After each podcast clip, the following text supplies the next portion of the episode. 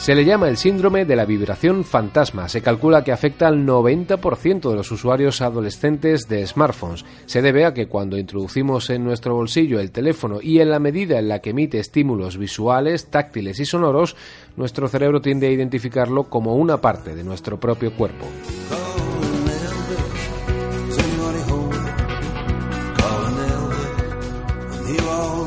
Y es así porque hace vibrar nuestra ropa y produce también pequeños espasmos en nuestros músculos. Eso hace que en ocasiones identifiquemos cualquier otra vibración que se produzca a nuestro alrededor como la de nuestro teléfono móvil.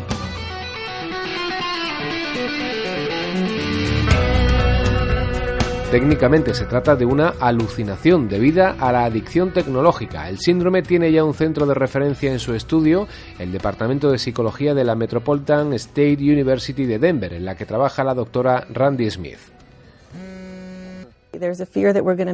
Se trata de un miedo a sentir que perdemos una llamada o un mensaje de texto y lo cierto es que también asusta porque refleja lo atados que estamos a la tecnología.